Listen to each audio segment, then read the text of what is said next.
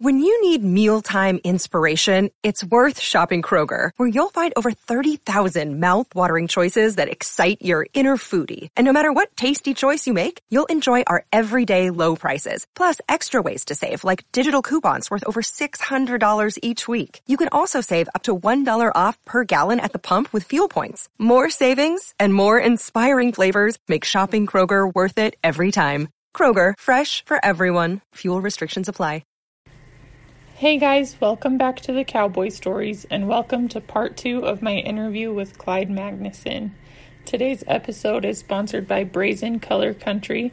They sell livestock handling equipment and you can find them on Facebook or on their website brazzen.com. That's B R A Z Z E N.com. Our other sponsor for this episode is Escalante Yurts. If you find yourself in southern Utah and you're looking for a great place to stay, I would highly recommend them. You can check them out on Facebook, Instagram, or on their website, escalanteyurts.com. I'm super proud to have them as a sponsor for this show. And if you or somebody else you know is interested in sponsoring, please send me an email to cowboystoriespodcast at gmail.com. But with that being said, let's dive right in. I don't think Clyde needs another introduction, so we'll just go ahead and get started.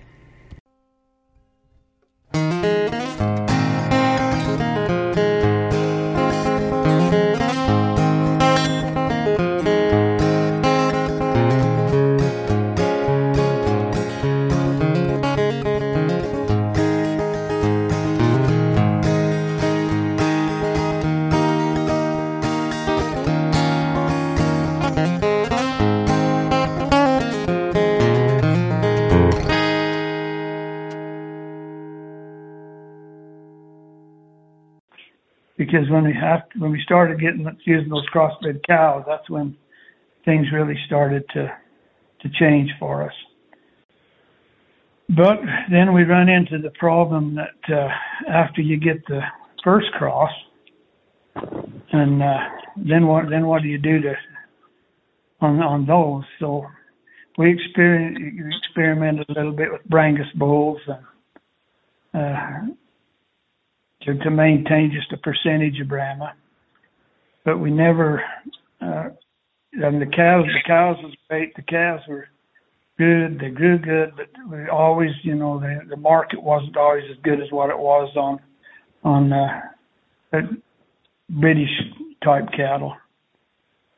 And so we got looking around on what to do. The kids was getting old enough to, to show, have show steers and, we had my mother had always been a, a 4-H leader, and that was kind of a uh, something that she always liked. And so, anyway, we kind of followed along and getting our getting our kids show steers. And anyway, my Stacy's first show steer was a half bred Brahma steer, and he was really a good Brahma steer, but he wasn't a show steer, as you can imagine. That's cool. So anyway, we got looking for something to to, to cross with, and I got looking at the Chianina breed, and uh, I don't. A lot of people don't know much about the Chianinas, but they were kind of a, an incoming continental influence at the time, and I AI'd some of those uh, those uh, half-bred Brahma cows to a Chianina bull, and got some calves, and they come off the mountain in the fall weighing 800 pounds. And wow. I got thinking, well, that's really something. But but they were kind of extreme. They weren't. It was not what we wanted out of those brand oh, cows. Really? But we did. We we did. We went and bought three full blood Chi bulls and put on our Hereford cows, and, and we bought some Angus, some Angus heifers too, and calved them out, and, and we put them on those uh, Angus cows. And those calves turned out to be just fantastic calves. They uh, we we got the first crop, and the calves grew great. Uh, all the professors at the colleges and everything said you don't want to keep those Chi the half blood Chi cows for cows. So we sold all the first heifers, and the next year we, we got a batch, and we kept those heifers and kept some of them and bred them. And when they calved we wondered what we had done, and they they they calved easy, and but they didn't have much of a bag. You couldn't see a bag. Wasn't a bag hanging down. But anyway, the calves got up and sucked, and the cow and the heifers took them and took care of them, and and they took them on the mountain, and they come home as big as any calf we had on the mountain, and they come the, the, the Chianina cattle will, will give us everything the Brahma did. They they were Bos indicus just like the Brahma. So they, they give us those resistances and the good things that the Brahma gives to a cow. They're good range cows. They they cleaned up all the udders on those Hereford cows, so we never had any trouble with the calves sucking bad udders. And anyway, so Chianina was the thing that really uh, the Chianina influence was what brought us, helped us along in the cow business. And the reason I'm telling you all of this is we after we got those half blood Chi cross cows, then we got looking for something to, to breed them to. And at that same time, the, the Chiangus breed was developed in, the nation. And we went to Waxahachie, Texas, and bought some some Chiangus bulls, which is an Angus Chianina cross bull, and they were these cattle were you know still in the show ring and but we we used them for range cows, and we started crossing on those cross those uh, those half blood cows we had, and then we, we registered some of those cattle and got some registered cattle, and we started raising some bulls and and, and, and sell the show steers, and uh, I mean things is really going good. And the, the wonderful thing about these cows is they they were good range cows. And, yeah. Uh, and they were they were doing everything we wanted them to do. And uh, so anyway, back to the question, what got me interested in the, in knowing more about the whole industry? I we were we were, I when we started selling bulls, I had it in the back of my mind that if I'm selling something to, I ought to be able to, I ought to market my customers' product. In other words, market their calves. Mm-hmm. And so the next set of bulls we bought, we went to uh, Valentine, Nebraska to sell of Jerry Adamson. And uh, he was a big Chiangus breeder and a Chianina breeder, a big rancher there. And, and he, but he was doing a lot on the marketing end. And uh, I got talking to him, and uh, he had entered into what they called the PNB group at the time. And he was buying feeder cattle for him. And so he he told me, well, you you go out and buy these uh, Chi cross calves back, and, and I'll buy them and put them into this program. And so we so we set up to do that. And the first load of calves we bought, we lined up at the bank to have the money to buy these calves, and went and bought a, a semi load of calves from our customers, and we loaded them up, headed them to Nebraska and the truck got into Colorado on Rabbit Ears Pass and tipped over. Oh my gosh. Killed a bunch of those calves and scattered them all.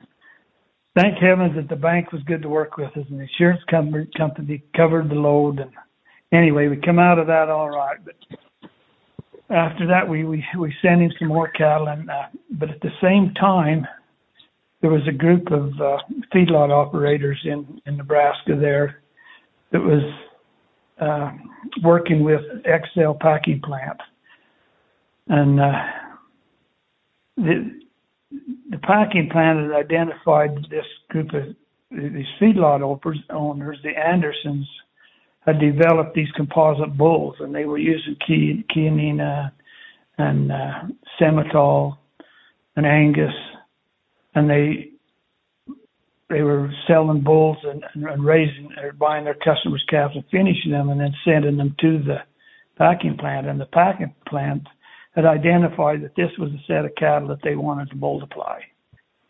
And they uh, so they formed an alliance called Power Genetics with the Andersons there, and, uh, and there was Andersons and George Seward and and uh, Jerry Adamson. They were all involved in this. Uh, Jeff Biggert they were all involved in, in putting this alliance together. and they got to where they uh, they needed more cattle. They needed to spread nationwide. And so Jerry gave them our name, and and and they come to us and offered give us offered us to give us the offer to to join in this uh, this Power Genetics alliance. And we looked at it and we wondered if we really wanted to do it. And then after time there, we decided to do it. And what we'd do, we'd put our bulls into the into the program, and they'd go and de- be developed there, and then and then sold out. And but at the same time, the whole idea there was to provide information back to the producer and help them to produce the right kind of cattle, and help them with health programs and and help them to become the the cow calf operations that this alliance wanted, which was a great thing we figured for for everybody we done business with. Yeah. And so we we joined with them and uh and and that was one of the greatest blessings that we were ever able to that we were ever given. We that really opened the doors for us. And and, so the, and we go ahead. The purpose of the Power Genetics Alliance was to just take the input that you were getting from from like the slaughterhouses and stuff back to the producer to let them know what they what what they liked when they got them to the yeah, plant. Yeah. Is that right? Yep, and it, it went from not only genetics, but the health programs. Uh, right from the beginning, they were putting electronic EID tracking tags in those calves, and they got to the feed yards so that they were tracked, and, and any problems that come up, the, the ranchers weren't, weren't, weren't necessarily shunned. The information was shared to them and give them the information they needed to, to correct any problems that they found.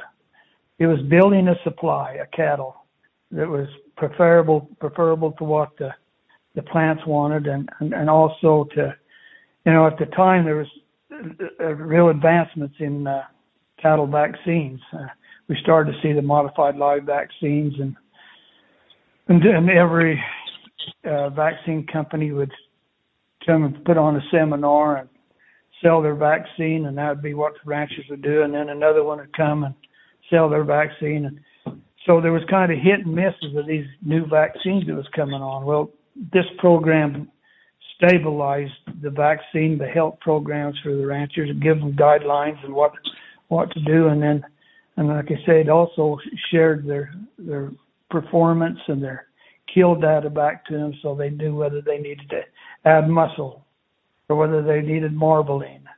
Uh, it it really was what the industry needed.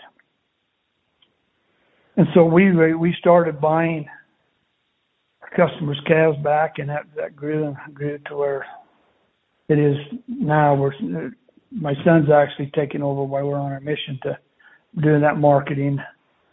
But uh, it's really been a, a good thing for us and for everyone that I think we do business with. I think you could talk to most of the ranchers we do business with, and they'd be pretty pleased with what it's done for them. Yeah. Would you say that form like joining that alliance has been the one of the biggest changes for good that you have seen in the industry? Yep, yep.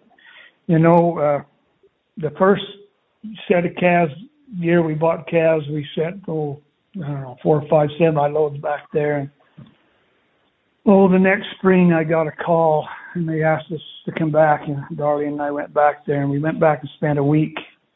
I went to the feed yards and we seen those cattle in the feed yards and compared to other genetics cattle that had been there for more time, you know, that had been in the program, and and we seen seen what could happen, and we brought that back to our ranchers, uh, our those people we were working with, and uh, and and then I don't know, I'd say ten years after that, we met those same feed yards and the same buyers, and they said Utah cattle are as good as any cattle we get. So we really did turn things, help to turn things around in the Utah cattle and the cattle we done business with.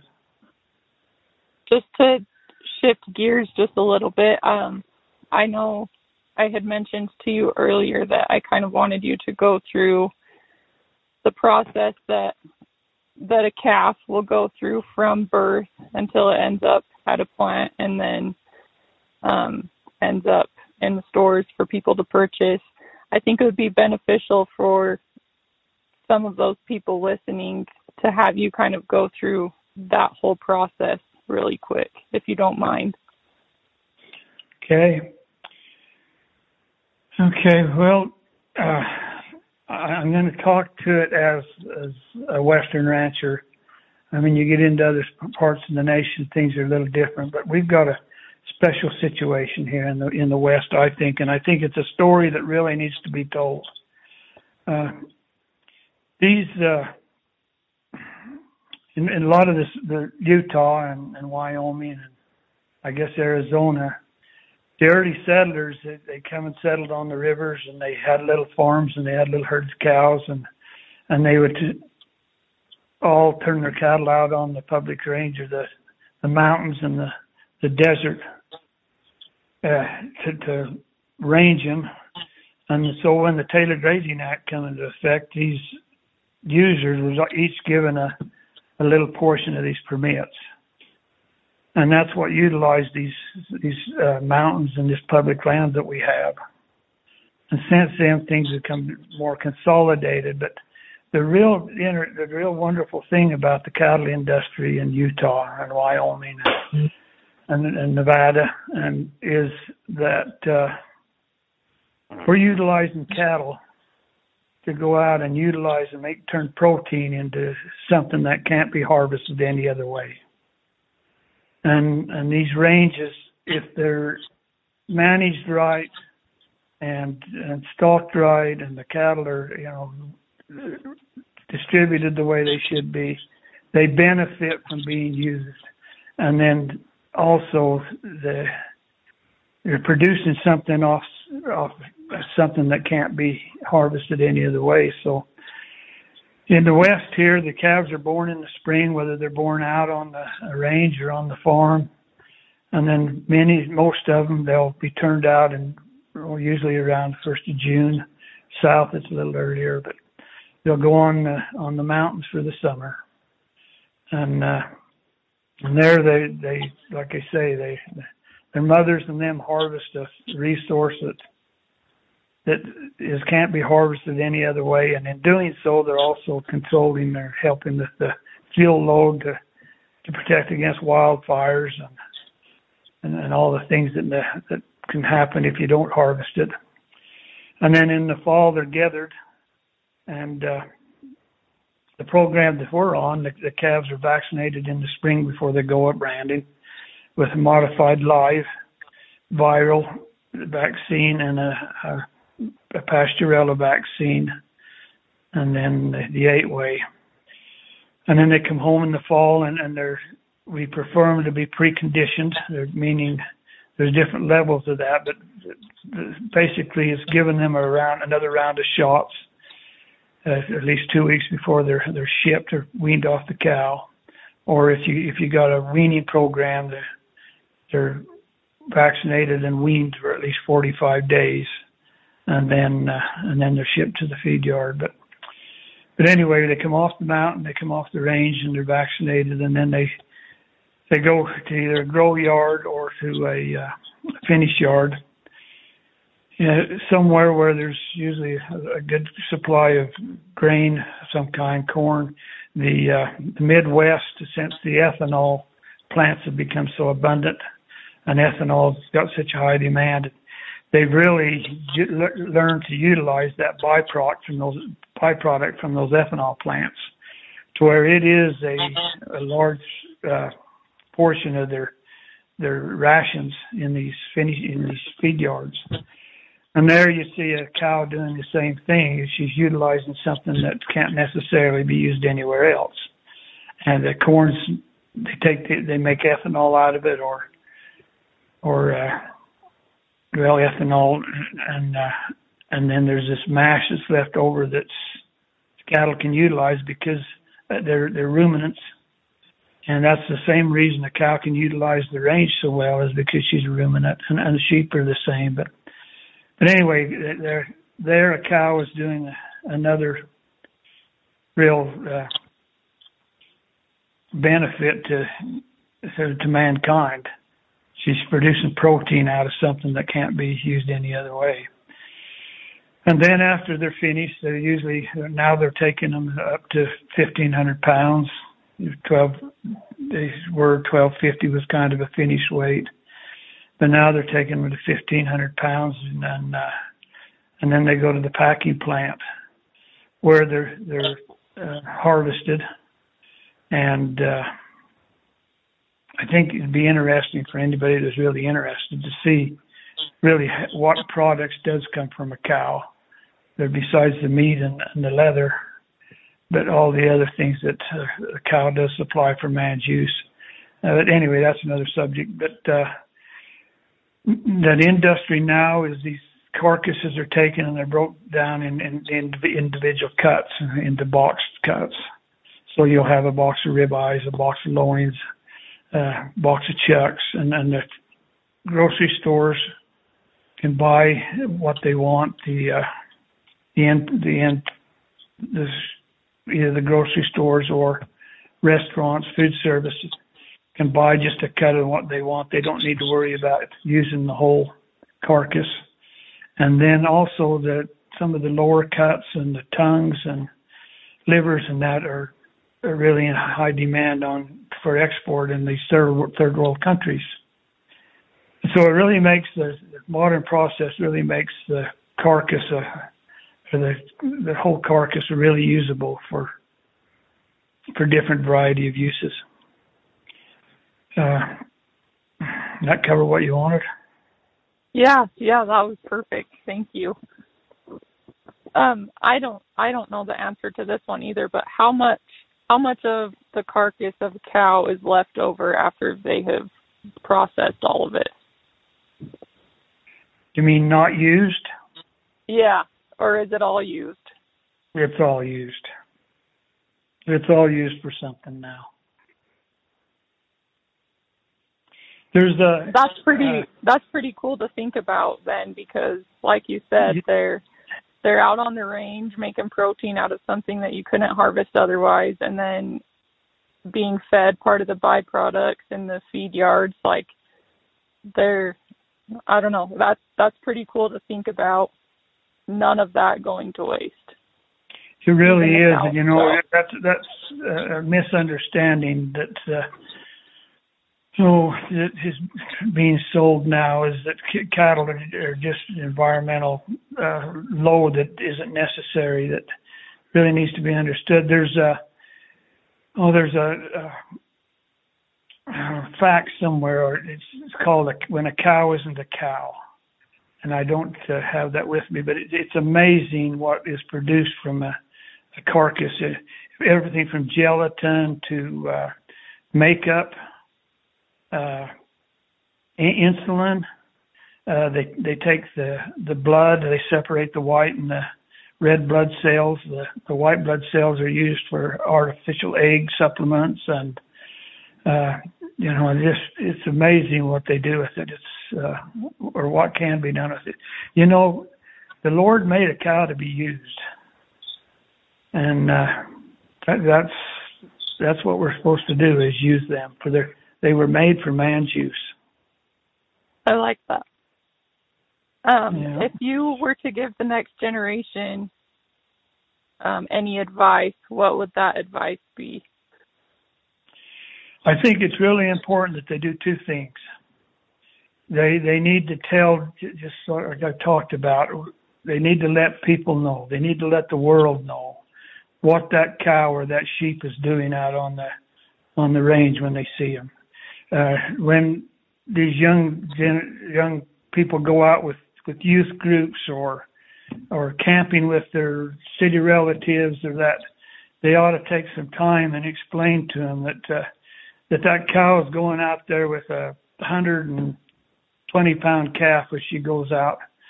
And uh, she's coming home turning that calf into a 600 pound calf in, in four months on on on something that can't even nothing else can utilize.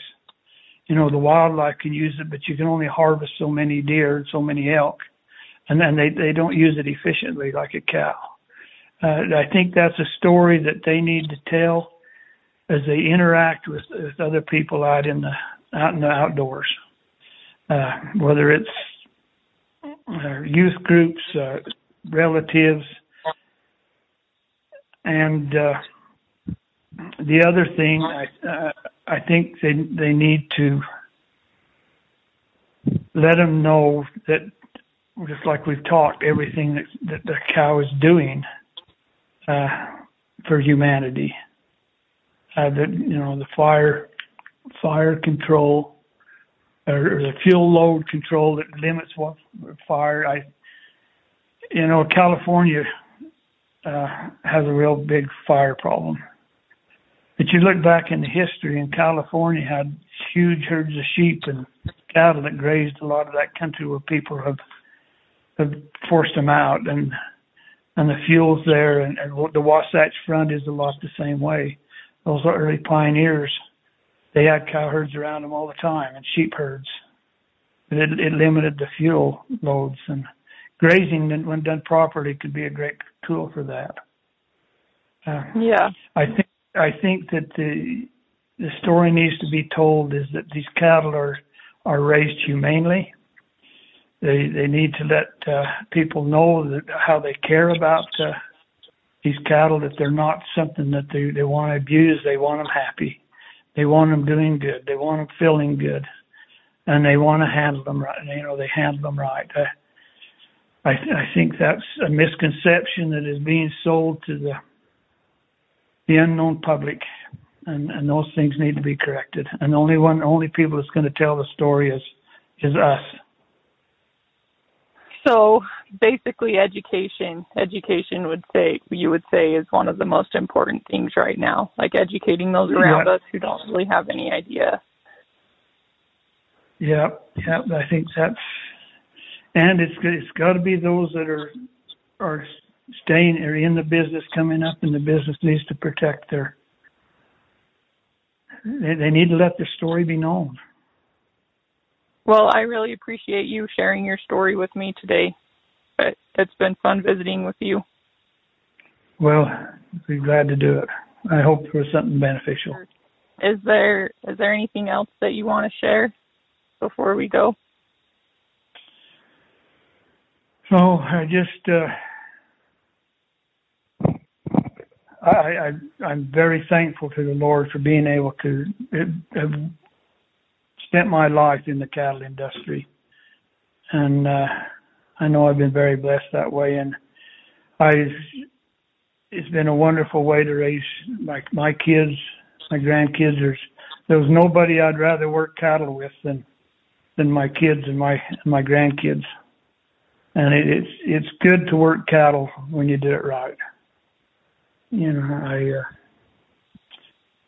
I think it's a great blessing I've had, and I I wish I wish the true the truth about the industry would would be recognized. You know, just kind of like I just said, it's it's a great way to raise a family. It's uh, if the wise man said, if you love what you do, you never go to work. So I've been I've been blessed that when when uh, my daughter Jamie was in elementary, they went around and asked uh, asked their dads what or asked them what their dads did for work, and and she told her teacher that her dad didn't work. So I, I kind of go along with that. I enjoyed enjoyed it so much it wasn't work, but I always cool. keep busy.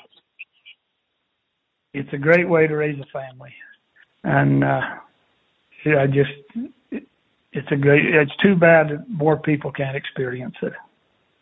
Yeah. I guess one more question that I have too is what would you say the hardest part about running cattle where you do is? Oh, I think it's it's beginning to be the public opinion and the, the pressure we're getting from uh, recreation. Uh, especially with this COVID that was experienced, people couldn't travel outside of the country or other places, so they come out into our our country, uh, which is public range. It's uh, you know it's supposed to be managed with this multiple use, sustainable, multiple, sustainable multiple use, and we've been able to do real good at this point with grazing and and the other uses, but I'm not so sure that the recreation use we're seeing coming onto these lands that we've we've managed for all these years is sustainable. Uh, yeah. We we've we've got places on our allotments where we've managed and got some good grass and stuff along the roads and the first thing they do is that's where they come and park their trailers and unload their, their off-road vehicles and put a fire pit and and then the next ones come along and it's been tramped down, trumped down, and the fire pit's there. So now you got more of them, and it's just I I, I think that's one of the the biggest, the hardest things we have to deal with is the that pressure. I I think the conception that uh, that grazing is bad is uh, and, and I listened to Danny Bunton's uh, talking. He done a real good about uh, welfare ranching and the misconception there that we're welfare ranchers and they don't understand that the reason this range and everything that we we've managed over the years is what it is is because of the cattlemen, the stockmen, the the reason the wildlife are around and the reason the and they sage grouse is there and that is because of the improvements, the ponds and the water developments and that uh, that the stockmen have made. The roads are there because of the stockmen have, have maintained them, and uh, you know access is what it is.